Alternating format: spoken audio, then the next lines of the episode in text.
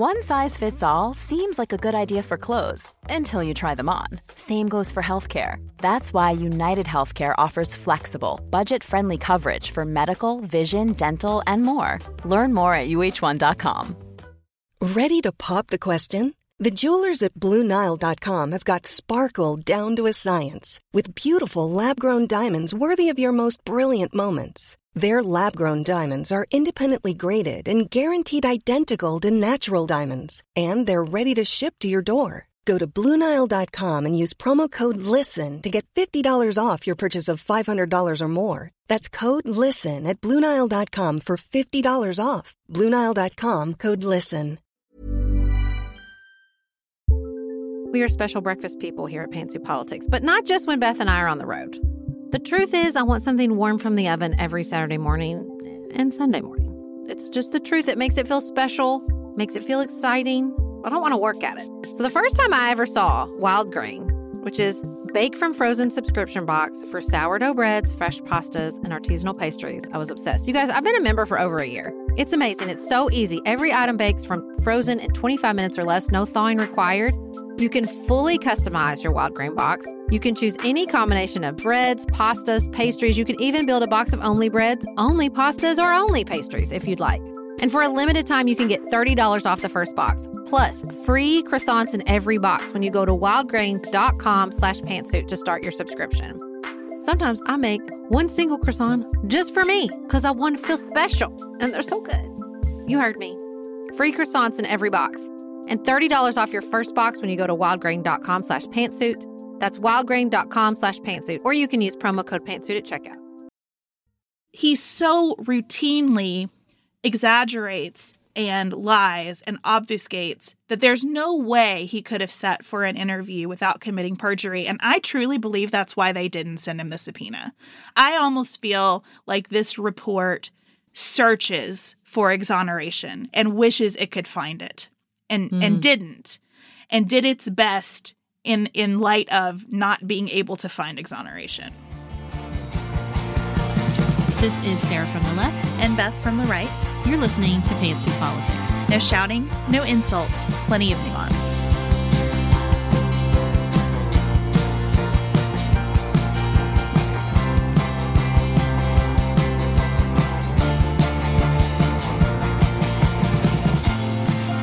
Are so proud of everyone's patience.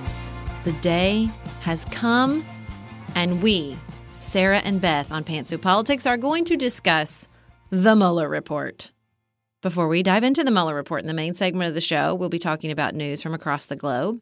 And then to close out, we'll be discussing what's on our mind outside politics. We also want to remind you that we would love to see you at Florence Christian Church on April 27th.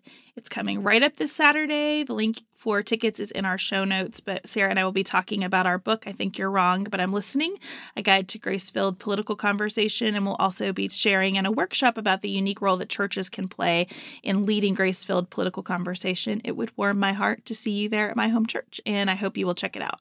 And as always, we would love it if you have enjoyed our book, I Think You're Wrong, but I'm Listening, if you could pop on over to Amazon and give it a review.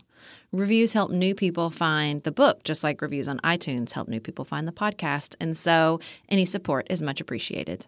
Easter Sunday was a difficult one this year for a number of reasons. We should start off by just saying how much we are holding Rachel Held Evans mm-hmm. and her family in our hearts and in our prayers.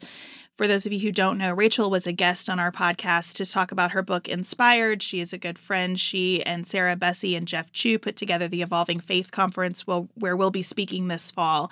And Rachel is in a medically induced coma right now after suffering seizures in response to a medication I believe that she was taking for an infection. And so we are just torn up about that and really hopeful for a, a good outcome soon for her and her family. Also, Easter Sunday was difficult because in Sri Lanka, 290 people were killed and more than 500 were injured in a series of bombings at three churches and hotels. The government of Sri Lanka has sent a couple mixed messages. The defense minister says that it was religious extremists, the health minister says that it was unrelated domestic basically gangs. So it's really still in the process of gathering information and developing this story. We don't have a complete picture on who organized this attack and their connection to any global terror networks. And no group has claimed responsibility yet. Christians are a religious minority in Sri Lanka, and these attacks took place obviously on Easter Sunday in Catholic and Protestant services. It's just a devastating time for that country. It's 10 years out from the end of a civil war. I talked more about this on the Nightly Nuance on Patreon, but the history of that country makes this particularly hard, and we're just hoping for more information and for peace and calm and holding the grief of Sri Lankans in our hearts as well. In France, the Yellow Vest protest turned violent again this weekend. This is 23 straight weekends of active protest in France since November. It started with a fuel tax increase, but has become a more generalized protest against income inequality and economic struggles in France. It was really interesting. I think this is such a different response than we would see in America because basically the French people got very upset that they raised like a billion dollars for the rebuilding of Notre Dame so quickly while everyone else in the in the country struggles. This just fueled the fire against Macron and a government that they see as propping up the wealthy. I think in America sort of you know fundraising for a cause like that is as seen as purely positive. And I'm not going to lie I kind of dig the Vive la Revolution spirit of the French that are like, hold up, this seems problematic that these people can throw out a billion dollars without an issue and we can't pay our bills or pay for fuel. So there was police fired tear gas, water cannons to break up the crowd, but I don't see these yellow vest protests ending anytime soon. Do you? I don't think so. And I will say, I think that spirit is spreading because American Twitter mm-hmm. was ablaze with criticism of people donating to Notre Dame. And we're going to talk in a second about the church fires in Louisiana. Mm-hmm. But a lot of money was raised for those fires as a result of people pointing out, like, hey, there's plenty of money available for Notre Dame there are issues in this country too that you need to turn your attention to. The native Twitter had a lot of discussion about our sacred spaces have been burned and destroyed mm-hmm. for a mm-hmm. long time. And sacred is sacred. Notre Dame is sacred. Yeah. Our spaces are sacred too. So I do think the conversation is getting more complex. I wish it could be held as just more complex instead of so quickly becoming adversarial. But, you know, that's just my nature.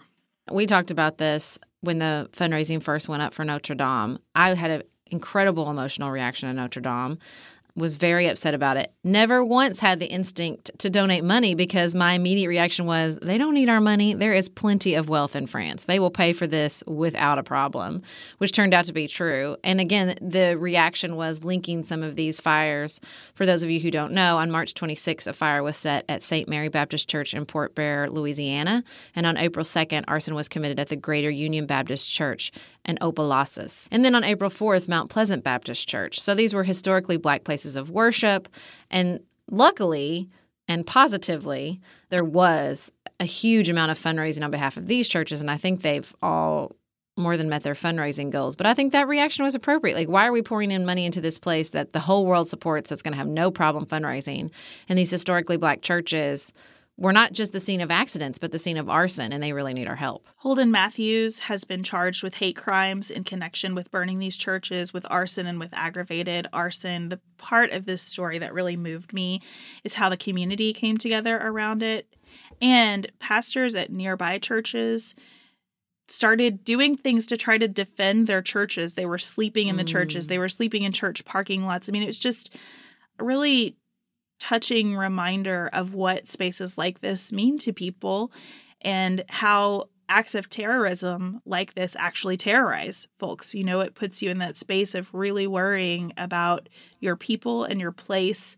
And I'm glad that these stories received more attention. I hate that it took the fire at Notre Dame to put the spotlight on these churches that they deserved, but we're thinking of those communities as well.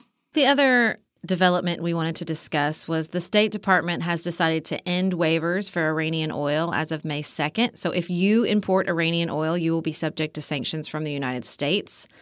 This is expected to cause a large amount of market disruption and mainly benefits Saudi Arabia and the United Arab Emirates. So countries that are currently receiving waivers are they going to get sanctions if they don't cut off, they don't cut off all the supply of Iranian oil and that's China, India, Turkey, Japan and South Korea. The State Department says that market disruption should be minimal because oil supply is greater than demand. I think that ignores the complex interplay of the mm-hmm. actual market and geopolitical tension because this is all happening while we are trying to draw up an accord with China to turn the temperature down on our trade tensions. You have all of these companies that are nervous about investment between the US and China because of the tariffs that have gone into place. Saudi Arabia is the center of lots of global side eye, at least, right? Because of Jamal Khashoggi's death, because of the war in Yemen. And for us to make a move that so clearly benefits Saudi Arabia mm-hmm. in the mm-hmm. midst of everything else that we've done in the Middle East recently, I think is short sighted, is a generous way to describe it. So I don't know what the administration's end game is with Iran. You know, it seems like Pompeo and Bolton to different degrees. I don't think Pompeo is as committed to this as Bolton, but it's it seems like Bolton just wants a war with Iran. Is that too mm-hmm. strong? Mm-hmm. No, I think that sounds accurate to me. And and why? What is the what is the end game there? I just don't understand. This is not nuanced because he's a little bit crazy. I think he just as an individual has a very particular extreme global view of the world even in an extreme view of the world though i just i don't understand how you look at history and think the best thing for our country is another armed conflict with mm-hmm. a power in the middle east. We we know from experience that we end up staying for years and years. I don't think there is a version of the future that looks like an iran that's a great friend of the united states. And I, I don't know. It just troubles me that we seem to keep repeating the mistakes of the past and and freezing out Iran economically. I'm I'm just not sure what we're trying to gain from that. What makes me sad about the seemingly naked motivation of promoting Saudi Arabians' interest is I'm reading and I keep talking about it because it's 500 pages long, so I've been reading it for a while. Stamped from the Beginning The Definitive History of Racist Ideas in America by Ibram X. Kendi. And one of the really interesting points he makes is that part of the reason that you saw such dramatic movement on civil rights in the 1960s is because America, in fighting the Cold War with the Soviet Union, was promoting itself as the global leader on freedom and liberty and the hypocrisy of the Jim Crow South was being exploited by Russia in this sort of Cold War foreign policy debate. And so it was presenting ourselves as a certain type of moral leader in the free world helped our citizens because it was it was a motivation, it was an accelerant for changes in our country. So we didn't look like hypocrites. And it's like the fact that now the the Trump administration has seemingly totally abandoned the idea that we should be any sort of moral leader, that we should be some any sort of ethical force or democratic force in the on the globe is it just it removes that that extra motivation, that extra energy around civil rights, around treating all of the members of our own country fairly. And it just when we every time we do something like remove these in these waivers, just try to benefit a country like Saudi Arabia, who, who suffers no consequences for being for mistreating their own people, for murdering journalists. It just oh, it just makes it feels so hopeless. You know, it just feels so sad and the only hope I take from it is that Americans do seemingly respond to the idea that we are not looked at kindly around the world. If you even if you look at elections, like that's a very motivating thing for people is if we're a joke around the world, if people don't look at us as a moral leader around the world. So I just I mean, I hope every action like this sort of builds the case that do we want to abandon does do we want America to abandon its leadership in the world? If so, that's what we're doing. If not, then we need to talk about a change of administration. I don't know that there is no interest in being a moral leader within the Trump administration. I certainly don't think that's Donald Trump's motivation. I think someone like Pompeo probably has a little bit of the George W. Bush administration mindset where he does think of this as moral leadership. I could make an argument for ending these waivers to say, look, it's not fair that we would sanction countries that are smaller and less economically powerful than China, Japan, South Korea, and then not put those sanctions on those countries, right? If we're going to have these sanctions in place, they should apply to all countries, regardless of whether they're good trade partners to us or not. And so I understand that rationale. What I really don't know what to do about is the constant march toward isolating Iran and believing that some good will come of that because I think that's ahistorical. Mm-hmm. Before we talk about the Mueller report, our much anticipated conversation, and I agree with you, Sarah, I'm so proud of everyone's patience around that. Let's compliment the other side. I will go first because yours, I think, is a good segue. I was so moved by a story from the Star Tribune in Minnesota about a group of women who are just organizing and doing like grassroots work to make climate change a priority at the state level. Teresa Hasbrouck is a Democrat from Rush City. She's 67 years old, she's retired, and she was very motivated by the 2016 election. And so she got some friends together, they started meeting at libraries, and they identified climate change as their number one priority so they have been writing postcards and knocking on doors, and they're making a real difference. Minnesota is very serious about climate change. The governor there, Tim Walz, rolled out a proposal that would mandate Minnesota get 100% of its energy from renewable sources by 2050. And Teresa is quoted in this article as talking about how at this stage of her life, she feels a sense of urgency. She feels like she has the opportunity to make a difference and she wants to do it. And I just thought it was a terrific story. We'll link it in the show notes. So I'm going to compliment Senator Mitt Romney from Utah. I appreciated on the topic of moral leadership his desire to step forward and say, whatever the political realities are, I am dismayed by the president's line, by the president's actions laid out in the Mueller report. There seems to be no other voice in the Republican Senate caucus that's willing to step out and just take a moral stand now, his political reality is much better than some others. He was just elected. Utah is a friendly state and not just friendly to conservatives, but I think because of the large Mormon population, friendly to this type of moral leadership. So, good job, Mitt Romney. I appreciate you, buddy. So, next up, we are going to talk about the Mueller report, the press conference from the Attorney General that preceded it, and what we think happens next. If you're looking for a very quick salon quality, but not salon priced manicure, Olive and June has you covered. We've talked about Olive and June's Mani system before. It has everything that you need for a professional manicure in one box, salon grade tools, your choice of six polishes. Those polishes are going to last you for seven days or more. The cost breaks down to about $2 a manicure. Olive and June also has press ons if you want. What I love though is that Olive and June each season is coming out with new colors, and I just got a set of spring and summer colors in quick dry polish. They say this dries in about a minute. It seemed dry to me in about 30 seconds. It was not kidding about being quick dry. I also love the light colors in this set. There is a huge range. My favorite one is called Kitten. It's like a pinkish gray. The quick dry polish gives you full coverage in one or two coats. It lasts for more than five days, and it is offered in more than 40 cruelty free and vegan polishes. Olive and June just understands what's happening in our lives, that we need to move quickly, but we want to look great and feel great and have fun in the process. Visit oliveandjune.com slash pantsuit for 20% off your first system. That's O-L-I-V-E-A-N-D-J-U-N-E dot com slash P-A-N-T-S-U-I-T for 20% off your first Mani system.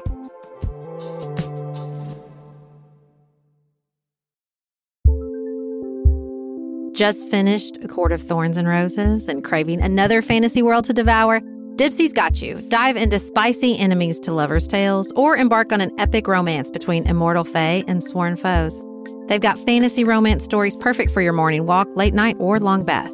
Dipsea is an app full of short, spicy audio stories. They bring scenarios to life with immersive soundscapes and realistic characters.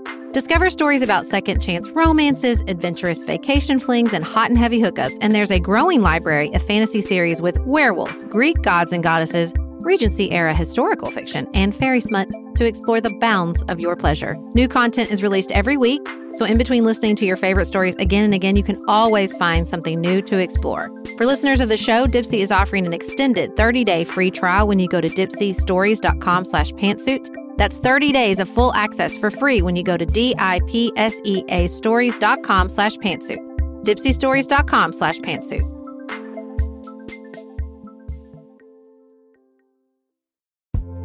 This show is sponsored by BetterHelp. Can I get something off my chest? Every day I feel a little pang of sadness because I think about Griffin going away to college. Y'all, he's a freshman in high school. This is not healthy or normal. This is why I have it on my list of things to talk to my therapist about. We all carry around these things, big and small. When we keep them bottled up, it can start to affect us. Therapy is a safe space to get these things off your chest and to figure out how to work through whatever is weighing you down. If you're thinking about starting therapy, give BetterHelp a try. It's entirely online, designed to be convenient, flexible, and suited to your schedule. Just fill out a brief questionnaire to get matched with a licensed therapist and switch therapist anytime for no additional charge. You gotta get it off your chest. And you can get it off your chest with BetterHelp. Visit betterhelp.com slash pantsuit today to get 10% off your first month. That's BetterHelp, H-E-L-P dot com slash pantsuit.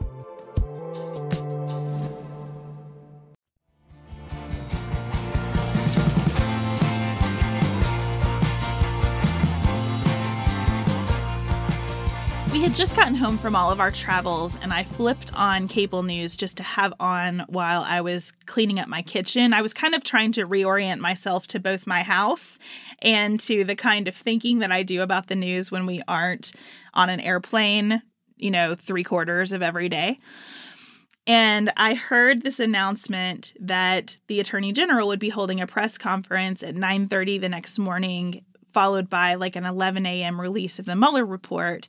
And then shortly after that, I heard this evening, Jerry Nadler will be holding a press conference about the Attorney General's decision to hold a press conference. And I thought, well, mm-hmm. I'm back. Okay, I got it. Here we are.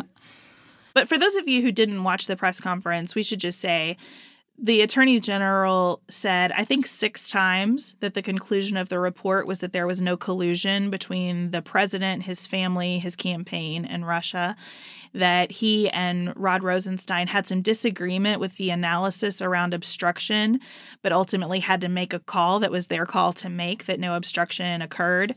I thought that that statement, that sort of editorial, we disagreed with some of the analysis was really unfortunate because then he didn't say, here are the pieces of that analysis, right? It was just a generalized kind of casting aspersion on the work that had been done in the mm-hmm. report. He did say that here are the redactions and the four categories of redactions, which we'll talk about in a second. And then he took some questions, and people, reporters just asked him, You seem like the president's attorney right now instead of the attorney general why is that? And he refused to answer and and got really aggravated and ended after i don't know four questions or so. I think this press conference was not only a bad idea and had a bad impact for the justice department i don't really think it was great for trump either. Well i think it diminished the credibility of the attorney general. Mm-hmm in a way that will have long term consequences and short term consequences because anyone who thought the release of the Mueller report would be a conclusion had that blown out of the water quickly by this press conference. It just opened yeah. the door to questions upon questions. And instead of allowing the attorney general to testify and answer them, he basically said, Well, I'm not a reliable source because I am very clearly and politically protecting the president. So you're going to need to call somebody else to testify if you want the, the, the, straight dope on this report. Most likely Mueller. I mean, I don't know if anything he could have said or done would have prevented some members of Congress from calling for Mueller to to testify, but I think he just increased their ranks with that press conference. Yeah, I think if you had any sense of skepticism about fairness in this process, that was elevated tremendously and fairly by the way the attorney general handled this press conference. The only thing that I think would have been appropriate, like if I could lift a clip out to say, well, that was worth doing, it was his explanation of the process for redactions in the report, just to say there are four different categories of redactions. Here's how mm-hmm. we approached those. And then goodbye, everyone. Good, enjoy your read he didn't do that at all. It was a it was almost a footnote to the press conference. The press mm-hmm. conference was to reiterate the conclusions that he expressed in his initial letter summarizing the report and to repeat them emphatically and apparently to become annoyed at reporters who ask legitimate questions about his review of the report. I, I couldn't believe how testy he became in the press conference. He had to know where it was going. It, it the whole yeah. thing felt like a show in that way to me. I like it when people hold press conferences and then get mad when people when the press asks questions. I feel like that is a thing people do semi regularly. And I just want to be like, what did you think? What do you think was going to happen when you invited them here to ask questions? So it was either a play to a particular audience or indicative of someone who has been out of this game for such a long time that he's pretty out of touch with what's going to happen when you set it up this way. Okay. So the Mueller report was divided into two volumes. The first volume dealt primarily with Russian interference in the 2016 election. The conclusion being that there was definitely Russian interference in the 2016 election. It's interesting to hear you summarize the conclusion that way because I think that is the most fair conclusion. Mm-hmm. And it is not at all where the focus has been. I know. It's all about, you know, whether there was collusion, that they didn't find any collusion, what is collusion. Here's what I left thinking about and what I've been been thinking about and then I wanted to ask you. Now that you have read the Mueller report, particularly on this on the interference in the 2016 election, do you think Donald Trump would have won the election if Russia had not interfered in our election? I don't know the answer to that. I don't know the answer to that, and I don't know what the value is for me in speculating about it. What I walked away with is Donald Trump understood that forces within Russia, forces within the Russian government, wanted him to win, actively took steps to try to help that result occur, that he celebrated and to some extent encouraged through his public comments that conduct, that his team was open to coordination the coordination just never materialized from the Russian side enough for it to become criminal activity. And that they are cynically, and have been for two years, cynically trying to convince all of us that that's just what politics looks like. When I see the conclusions and I see the list you just laid out, I don't understand why we don't talk about that this of course, affected the outcome of the election. Because I, I, don't know why we've all decided, well, we can't know the hearts and minds of every single individual voter. So we just can't know for sure. Of course, we can know for sure. Like, I just, this is sort of my Enneagram 1 fairness nature that I just can't let it go. That, like, we're all reading this knowing that it was very close in the states that helped him win the Electoral College and that there were voters acting on disinformation given to them through social media and other factors that was untrue. And I just it's like I, it's like we can't see the forest through the trees. Like it's not that I don't think the trees are important. But why don't we just say like they helped him win? He might not have won if they didn't do this. If the campaign had alerted the authorities if different decisions were made. Like there's a lot of reporting about the fuming of Hillary land, and I can't blame them. If I'm Robbie Mook and I'm reading this, if I'm Jennifer Palmieri, I'm furious. I'm furious as just a Clinton voter that this is the this is the we know now we have all this information about what was happening during this incredibly important presidential campaign and we're all still just acting like he won fair and square. And it really bothers me, just like on a deeply emotional level. I don't mean to insinuate that I think he won fair and square. One reason that I'm careful about this is because I think a lot of Americans truly don't understand the way our process works. I think there are people out there attacking Robert Mueller in this investigation and following the whole witch hunt drumbeat because they really don't understand that the decision making process does not go, well, he won because of this assistance, so now Hillary Clinton is the president.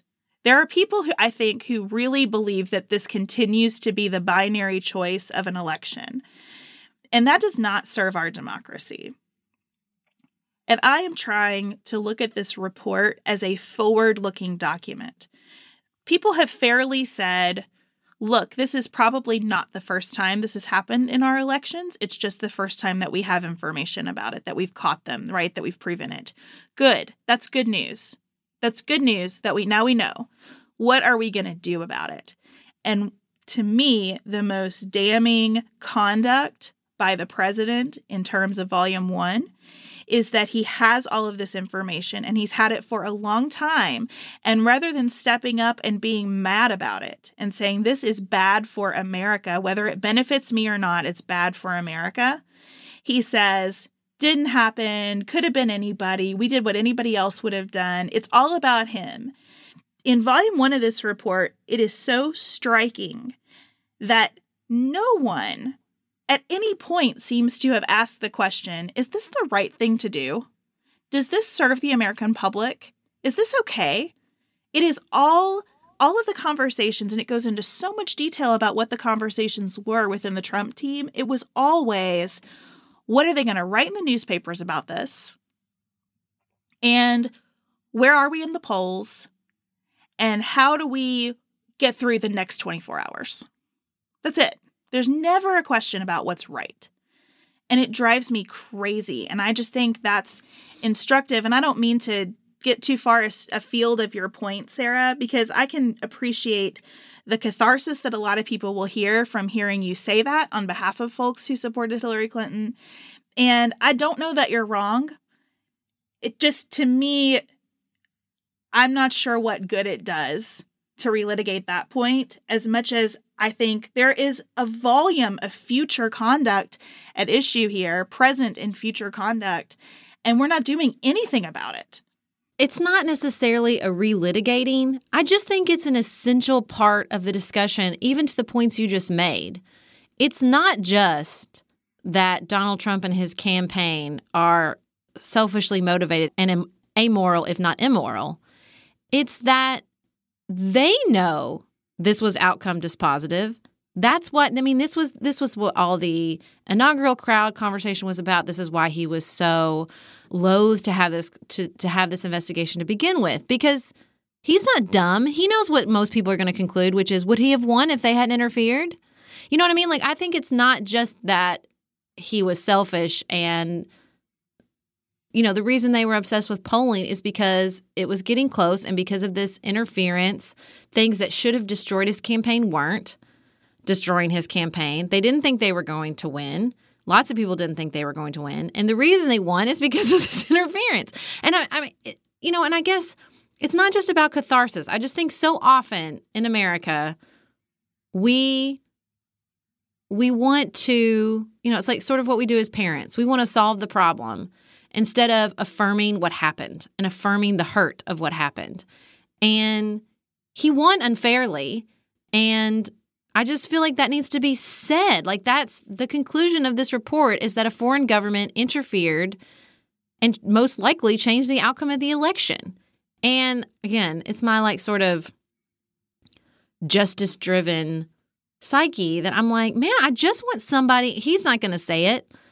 I just want somebody to say it, to say, like, okay, we can all put two and two together and see what happened here and it's wrong. It's really wrong. Whether there's any sort of legal conclusion of collusion, just because there wasn't open treason doesn't mean democracy wasn't thwarted. And it was. And that infuriates me. And I feel like if we just focus on how do we move forward, mean, not to be like America's therapist here, but man, I want my feelings affirmed democracy was thwarted. I'm pissed off, and I'm still pissed off. And I feel like if I try to bury that before 2020, it's just going to get worse. And I just, You know, it makes me feel good that Robert Mueller was like, no, you're right. this is what happened. Well, can we be precise about it though? Because I want to make sure to say, like, there is not a conclusion in the No, in the report that says this About was outcome determinative. That, like Right, that, the report right. did not say that. The report says there was a sweeping, coordinated, almost breathtaking campaign by Russia to interfere in this election on behalf of the president. But it does not say, and we conclude that he would not have won Right. but for that. And I think that's important. Now, that doesn't No, take anything away from your big feelings, which you are entitled to. I just want to make sure we're precise about it. No, no, I know. I get that. I just, but the reason it's breathtaking is because any thinking person can read the scope of this campaign and think, well, things probably would have been different. You know, I just, I don't know. I just, that part, I just feel like that's, we just skip over that because nobody wants to say it because we have to be so careful with our language. Not that we shouldn't be careful with our language, but I don't know. I just, because it's been a little drip, drip, drip of information, because we've been swimming of these in these Russian 2016 waters for so long, I do think there's like we should all just take a moment and be like, "Holy crap, look what happened." You know? And I I'm sad because I think it's an important point to talk about how it's come out slowly, but I also think every time the media says we knew all this already, there's like 10 fewer Americans that are going to read the report. But I, you know, I just think there's this sort of big picture needed of yes, we have the details of the Mueller report and they're very important, but also the gift or the importance of this report is we can look at it all at once and say, "Oh my god, look what happened." And especially with volume 1, I think that part is just so impactful. And I do think we should look at it all at once. I do think it is worth reading the report in its entirety. I think that when you read blog posts or hear from folks who have focused on sections of it, that's always going to be incomplete because this is purposeful. I don't see any sections of this report that are super- superfluous. Like one of my main conclusions upon reading this was like this was really good legal work. This was mm-hmm. done really well. It is meticulous, it is thoughtful, it is measured and careful. And so, in that regard, one of the portions of volume one that I think is really important for our country to focus in on is all of the detail about how we were so easily divided along racial lines. I think it mm-hmm. had to be heartbreaking to read this report as a person of color because for an adversary to say, where is a, a major vulnerability in the United States and go right to the Confederacy, right to Black Lives Matter, right to disenfranchisement of communities of color. I just think that is a wake up call to all of us that this isn't just a painful internal struggle, it is a national security risk for us at this point. To my point in the first segment of the show, that's not ahistorical. That's happened before with Russia in the 50s, with the Cold War, reaching out to Americans in other parts of the world and saying, American will never be your champion for freedom and equality, with particularly with regards to race, and exploiting that for their national security priorities. This is not new. This is not new. This is a incredible moral, ethical, security, economic weakness in America. And until we pay attention to it, we're not going to empower the Justice Department or pass legislation or set up a committee or a policy or a whole new bureaucratic agency tasked with protecting our elections without doing any hard work on racial inequality in this country and think we've fixed it. We need to let go of that immediately. Again, because it's not new. This has happened to us before. And it is an exploitable weakness in a country that claims to be the greatest democracy on the planet. As is obvious from the way, exactly what you say, the way they describe them exploiting that in the report. And so I just think, you know, that as, as we're forward facing, as we're looking to the future, to think that we can protect these insecurities without dealing with our past is false. I'm trying to think about the questions that people have asked me about the report. We've kind of been diving right into it. So, to step back a little bit, the report lays out lots of different points of connection between people who worked on the Trump campaign and, and sort of the immediate periphery of the Trump campaign, people like Roger Stone. Much of the Roger Stone section is heavily redacted because of the ongoing criminal charges pending against Roger Stone. But the report talks about all these points of connection, and they are complex. Sometimes they feel a little bit random. There isn't one good beginning to end story that threads through this whole thing. It is someone reached out and tested something. The Trump campaign took the bait. They have the meeting. It disappoints the Trump campaign because it, it was more of a test balloon than we are actually going to get in this together. So, when you talk about collusion, the report is very careful in saying collusion is not a thing in federal criminal law. That is a word that everyone uses about this, but that is not what we are looking for. The report really doesn't say there was no collusion. It just mm-hmm. says collusion is not our line of questioning. Our line of questioning is was there a crime in the form of conspiracy? And here's what that could mean but it's not collusion. And then they come up with a definition for coordination that would lead to a criminal conclusion here. And they decide those acts were never fully completed. There was a lot of talk, there was a lot of appreciation for WikiLeaks and for information coming out about Hillary Clinton that was damaging to her that directly came from stolen emails but it never ripened into enough of a relationship between the Trump campaign and people in Russia actively working together for it to rise to a crime. And so if you're wondering like how did we get to no collusion? I think that's the path and then the attorney general stepped in and said, "I'm going to put this in lay terms and tell you everything's fine. And I think that bridge is too far because, in a lot of ways, Sarah, I'm curious what you think about this.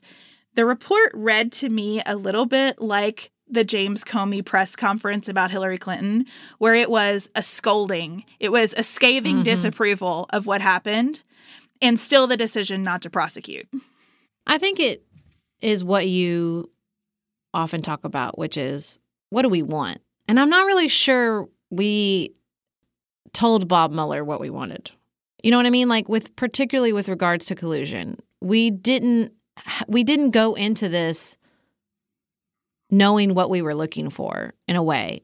And I think this is Democrats' fault too, because what we did know what we wanted. We wanted like highly treasonous behavior. We set the bar so high, or we want, or we believed that the the criminal behavior was at such a level that you know, anything short of Vladimir Putin, uh, you know, a direct text exchange between Vladimir Putin and Donald Trump saying this is how we're going to take down the United States would have been disappointing.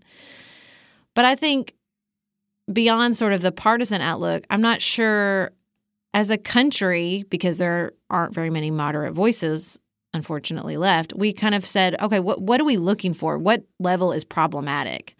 So that all he was left to do was sort of describe the events and then who's going to be the moral authority that steps up and says okay well what we were looking for is this and we found it and this is the result. I mean we just have all this description of truly unethical problematic behavior but because the justice department is the body doing the investigation and we're sort of leaning too heavily on this legal standard we don't have a great next step what we're going to talk about after volume two. But i mean i just think that that's part of the problem. It's like the body doing the the investigating not that i have a suggestion for a different body and that we don't have a we never did have a great sort of outcome goal. I think that's such a good point. At the beginning you and i talked about a 9-11 style commission would have been i think a superior route to this investigation. Mm-hmm. because Robert Mueller did the job that was assigned to him, mm-hmm, but it mm-hmm. is not the job, to your point, that the country wanted him to do.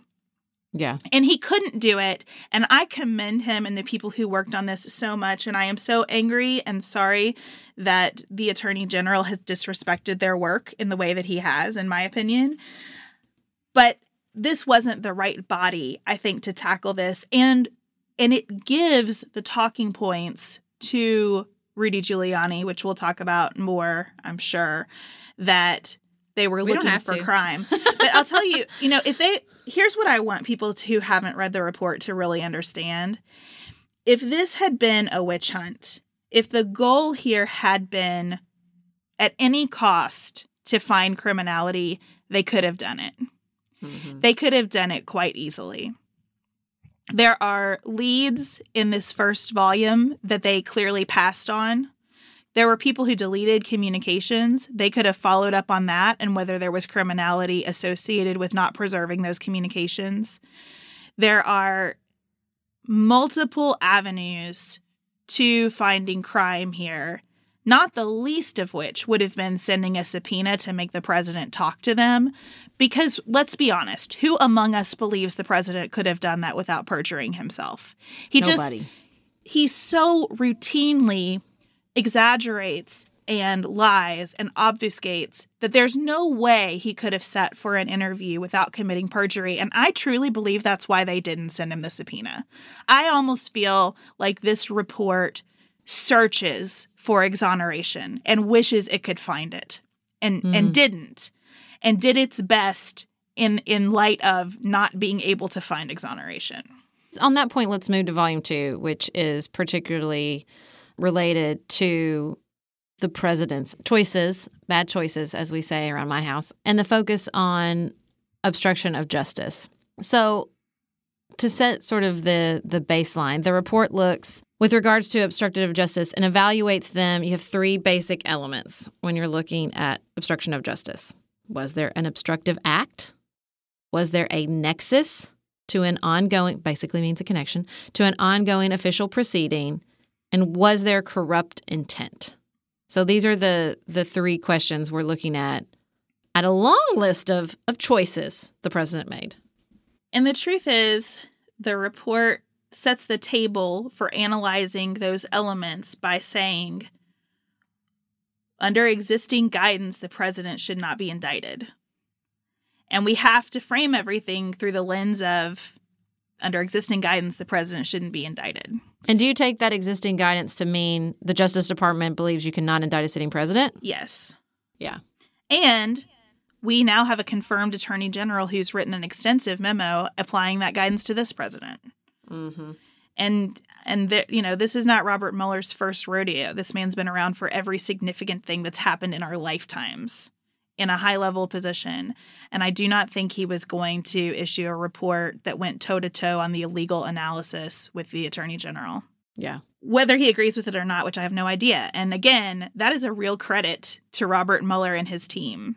You leave this report uncertain of what they would do if they were kings of the world. And I think that's really good. So I don't know how to do this without walking through each one of these individual instances, which I don't think we want to do, Sarah. But I'll tell you what jumped out at me in this section is how much of what I think does constitute obstruction of justice was carried out by attorneys. Mm. The report describes how counsel for the president would talk to counsel for Mike Flynn and say things like, We're going to let the president know that Mike Flynn has become hostile to him. You make sure to tell your client that we're going to tell the president that he's become hostile to him. And the report says they said this believing Flynn would not welcome that news. And they can't connect the dots too much because what actually transpired between the president and his counsel is a matter of privilege, right? The attorney client privilege protects the special counsel from knowing what conversations they had. I can't believe that lawyers conducted themselves the way that this report describes the president's legal team conducting themselves. Well, I think even if there was an absence of attorney client privilege, you would see exactly what Michael Cohen described in his testimony, which is Donald Trump is never going to say, go tell him this. He's going to say, even sort of completely inaccurately describe the situation to the full knowledge of everyone in the new in the room as an implication as a type of vague instruction of well that's not there's no collusion so Do you know what I mean? Like, I think that even if that attorney client privilege was lifted, the people who were taking instructions, the people who were obstructing justice for him, and, and we should say that the report also describes aides not doing exactly what he instructed them to do, Right. and attorneys. I think it would you would still see the same thing. Like I think that he understands to a certain extent how to protect himself from the lying and criminality of his own choices by being purposely vague in his direction to his staff, aides, and attorneys. And I don't think there's another way to interpret that. Mm-hmm. I looked in the obstruction section for a way to interpret it other than he acts like a mob boss. Mm-hmm. And I, I couldn't find another way. And I, I really am trying to be very fair because I get the accusation that, you know, I'm not a real conservative and whatever. I like the liberal show better, but okay. I don't think that you can read this believing that honesty is a value upheld in this family or this administration. Mm-hmm. I don't think you can read this in, in any way other than these folks lie so much that they believe their own lies. I walk away from this understanding why there is not a conclusion that there are indictable offenses on obstruction, although I think that was razor thin close. And but for that department guidance, I don't know that that would have been the conclusion. I mean, if he wasn't president, I don't think it'd be razor close. I think that's right. I think that's right. I think any other human being on the planet Yes, would be indicted. who did what he did here through his lawyers and his aides and to some extent himself would have been indicted. Important to remember that so many around him were indicted. That's indicative of something. So my question is how is this okay with anybody? Because again, we've talked Mhm. before about the standard is not only what is a crime, but what is acceptable conduct, what is ethical for the president of the United States. And the obstruction section to me is even worse than volume one Mhm. because it involves using the power of the presidency as a weapon. And I think what is indicative of that problem is not just what you find in the report, but the way the Trump administration has talked about the report. Yes. First of all, they can't decide if they want to tear down the investigation and the team or build up the quote unquote conclusion of the team, which they purposely misinterpret. Which you got to choose one, guys. It can't be a witch hunt and totally invalid, and we should all take the conclusion at what it is. Like, it's blessings. Those don't work together. But this idea that, well, he couldn't have obstructed justice because there's no underlying crime is so ridiculous because of that sort of, I think, mob boss analogy, which is totally accurate. No, it's not that there was no criminality. There was no criminal, like, th- no, there was no treason, but there was so much criminality with regards to the hush payments, his financial records, his, which I think that even if it wouldn't be criminality, the political impact of some of the the communications with the Russian government, there's just so much there. There's so much there there that of course there would be intent to corrupt intent to try to keep that from the public, to keep that from the press, to keep that from investigators who are going to indict his attorney, going to indict his national security advisor, going to indict his campaign manager. Like all these things, the idea that, oh, well, because there was no legal criminality related to collusion, he couldn't have obstructed justice. It's just so bizarre to me. Let's talk about what happens from here then. There is a conference call happening. We're recording on Monday. There's a conference call happening today that Nancy Pelosi is conducting. And I'll be honest with you that I would maybe cut off some of my toes to be able to listen in on that. Where the party's going to decide what its response is going to be. Rudy Giuliani made the rounds on the Sunday shows. Just, I, I'm sorry. I, I have lost all respect for Rudy Giuliani. I cannot Ugh. believe that he is saying that taking opposition research that was stolen from servers by foreign adversaries is ethically It's cool. It's the same as receiving information from whistleblowers. I mean, that is what he said this weekend that the Pentagon papers are the same as the WikiLeaks dumps on the DNC, and I I hope that the majority of the American public does not agree with that. So, the Trump folks are making their rounds as you described, Sarah. The Democrats are thinking about what to do next. What do you think should happen from here? I was very persuaded by Elizabeth Warren's call for impeachment. Sarah and I have talked many times about our desire to age as gracefully as possible, and skincare is a huge piece of that. I spend a lot of time and money thinking about my skin, and I have added Ritual to my routine, which just gives me a lot of comfort. Ritual is here for us. They have created a wrinkle support skin supplement and conducted clinical studies, so we know it's working. They're taking the guesswork out of skincare. Ritual Hyacera is one of several Ritual products that I love. I take the daily multivitamin, I take a probiotic, and Hyacera is that once daily skincare supplement that is clinically proven to reduce wrinkles and fine lines and increase skin smoothness in 90 days. I recently met a friend for the first time in person as opposed to online. And we were discussing the fact that I am 43, and she said, I cannot believe how young you look. And I thought, thank you, Ritual, for that. Start Hyacera to help minimize wrinkles without compromising on clean science. Hyacera from Ritual is a clinically proven skin supplement you can actually trust. Get 25% off your first month for a limited time at ritual.com slash pantsuit. Start Ritual or add Hyacera to your subscription today. That's ritual.com slash pantsuit for 25% off.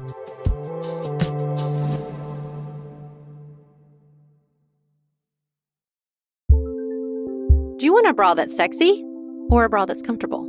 Thanks to Third Love, you can have both.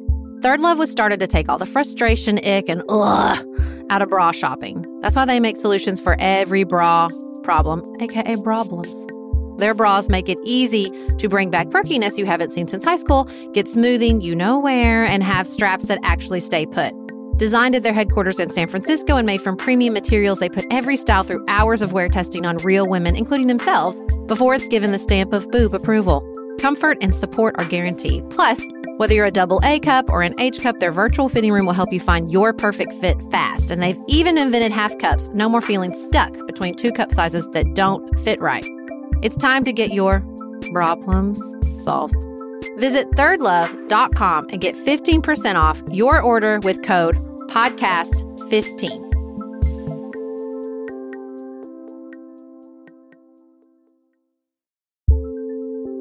There's not much worse than a dry itchy scalp. Also, when you get your hair colored and then it does not last as long as you and your stylist discussed. It could be that unfiltered, mineral filled water is the culprit. Hard water is a leading cause of damaged hair and dry, irritated skin, and about 85% of the United States uses hard water, filled with dissolved minerals and added chlorine. That's where Canopy's new filtered shower head comes in. Canopy, known for their beauty hacks and reimagined humidifier, has revolutionized the filtered shower head. Dermatologists recommended this unique three stage filtration system greatly reduces contaminants and odors in your shower water, leaving you with healthy hair and glowing skin. Best of all, the Canopy filtered shower head is hassle free. Installation is a breeze, and its unique quick release filter replacement feature allows for seamless filter replacement unlike any others on the market. Go to getcanopy.co to save $25 on your Canopy filtered shower head purchase today with Canopy's hassle free filter subscription. Even better, our listeners can use code PANTSUIT at checkout to save an additional 10% off your Canopy purchase. Hurry, your hair and skin will thank you.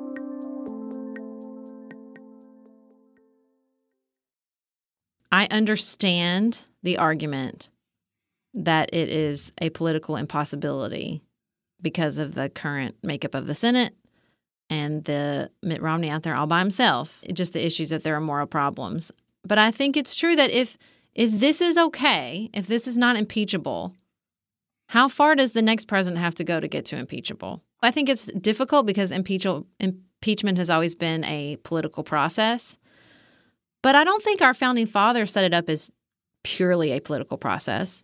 I think it was supposed to be a guardrail for immoral and unethical behavior, which the Mueller report absolutely describes.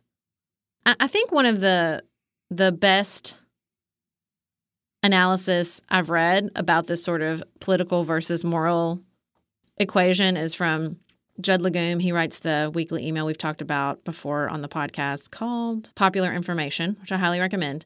And he's kind of talking about this analysis that everybody's doing. And I love what he says, which is The theory is that if the House forgoes impeachment, the issue will fade to the background and Democrats will be able to focus on health care and other issues where they have decisive advantage over Republicans.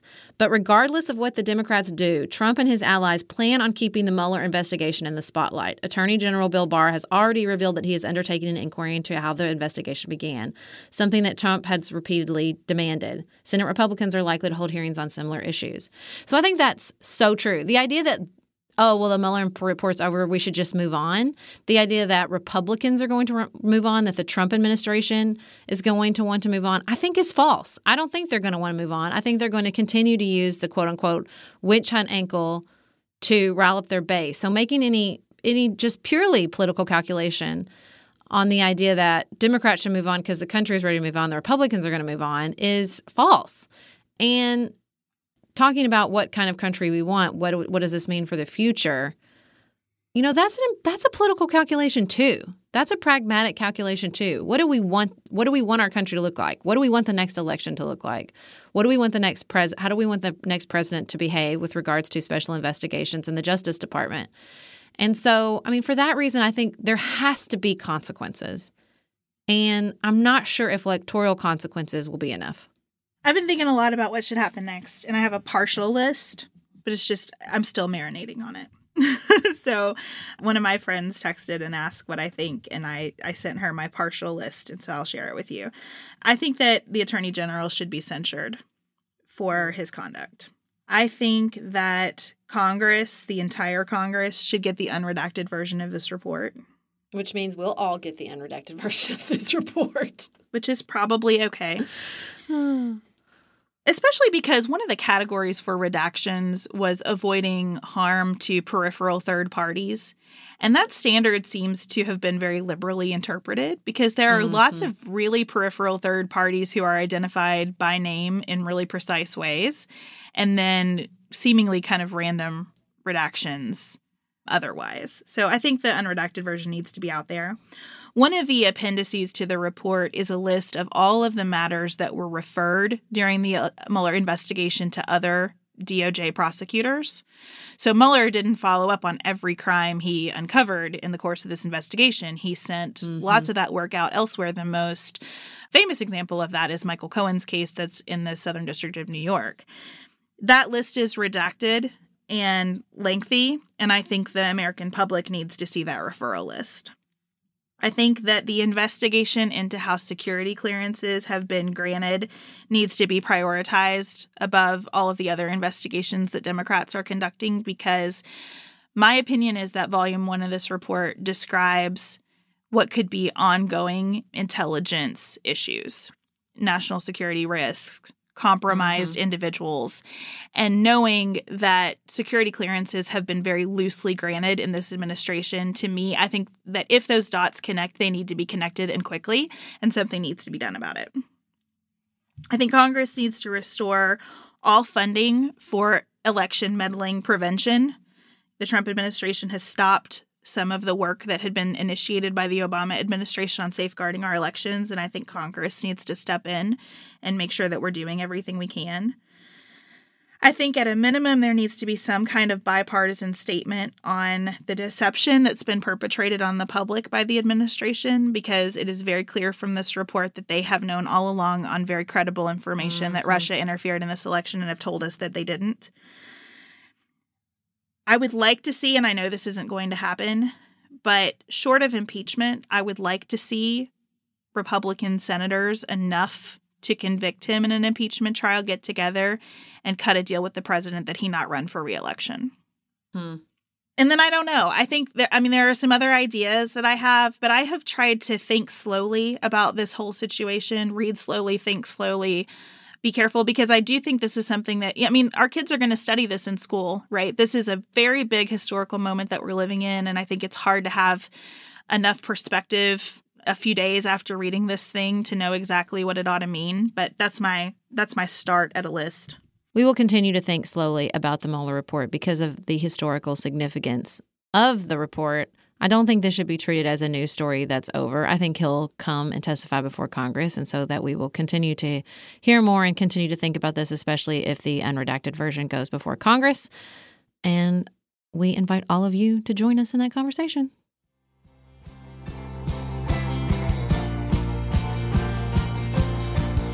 What's on your mind outside of politics, Sarah? I did a lot of church, like so, like so much church over the weekend. So I joined the church choir and the church choir sings at almost all of the Holy Week services. Holy Week stretching from Palm Sunday is the Sunday before Easter. Then you have Monday through Easter Sunday, in particular, Maundy, Thursday, which is the Last Supper, Good Friday, the Crucifixion, Easter Vigil on Saturday night, and then Easter Sunday. And I had choir practice on Wednesday night. So I was at church a lot. And it's the first time I've ever attended all of the Holy Week services. I was also simultaneously doing Erin Moon's Lent devotional, Oh Heavy Lightness. And so I was just thinking a lot about Holy Week, and it was very intense and it lended a lot of emotional complexities and layers to sort of the Easter celebration that I haven't thought about or experienced in a really long time. I've gotten really good at embracing this sort of entire liturgical journey of the holiday season, the Christmas season, but less so Easter. And so I really actually enjoyed this process and going every week and thinking about the resurrection, especially as I was simultaneously reading and, and listening to Richard Rohr's interpretation through his new book, The Universal Christ, about this whole Holy Week and resurrection and it's getting real Jesus-y up in here, but it's Easter, so I, that was it was I had a very Jesus-y week, and I, I really enjoyed it. I love the liturgical calendar. I love there were a lot of services um, that I'd never, you know, we just there's lots of reading and responsive reading, and I'd never heard all these prayers and these collects before, and I just really enjoyed it. It was sort of a, a slow process in another way that I was working through, and it was it was a really nice week and a nice set of evenings, especially after our very disruptive couple weeks of travel. It's very grounding. I loved reading about Passover celebrations on Twitter in addition to all of the Easter posts. I think this is a beautiful time of year for a lot of faith communities. So that's awesome. That's a lot of church that you that you did, but that's awesome. Lots of singing. We had horns though. We had an oboe with us singing or playing with us on Maundy, Thursday, and then we had a, a big horn section on Easter Sunday. It was the best. Well, shout out to all of the faith community leaders in our audience mm-hmm. who are probably exhausted right now. So hope you're all getting a massage or something and enjoying your lives. I went to see Nick Offerman with Chad. Oh, fun. So our tradition for Christmas, as lots of you know, is that we get tickets to things that are happening in the future. And so one of our fun things coming up was Nick Offerman. We went to see him. uh oh. I love Nick Offerman. I love his voice. I love Ron Swanson this was kind of disappointing. no. It was. And I hate to say that, but it was kind of disappointing. Like, now, Chad and I did not feel good. Everybody in our house has been sick and we're just slogging through it. So we both like agree that some of it is that we didn't feel good. Our standard for make us giggle was probably pretty high. And it was okay. But I don't know. It, I don't know what I expected, but he did a lot of songs which felt kind of Adam Sandler from the 90s to me. And there was a lot of commentary that was just kind of complaining about Trump and society. And I don't, it just, it wasn't super funny. And I thought that was too bad. Well, with love, when you said you was you were going to see him, I mean, I like Nick Offerman too, but I was like, to do what? He's not a stand up comic. He never has been, and right? I guess I was just hoping that he could do that. And he didn't. Listen. Now, let me end on a positive and say I love hearing him talk about his wife. I love, love, love that relationship. It is so encouraging to me to hear two famous people be in, as in love with each other as though those two are. So that part was a delight. Well, you should have come with me to see Ali Wong because that sister is a stand up comic and she's at the top of her game. And it was so good just to reiterate that point from previous episodes. uh, well, thank you all for joining us. And again, for your patience in kind of tolerating that we wanted to read this report before talking about it, which I hope served you. It certainly served our thinking about it. We will be back here with you on Friday and on the Nuanced Life on Wednesday. Until then, keep it nuanced, y'all.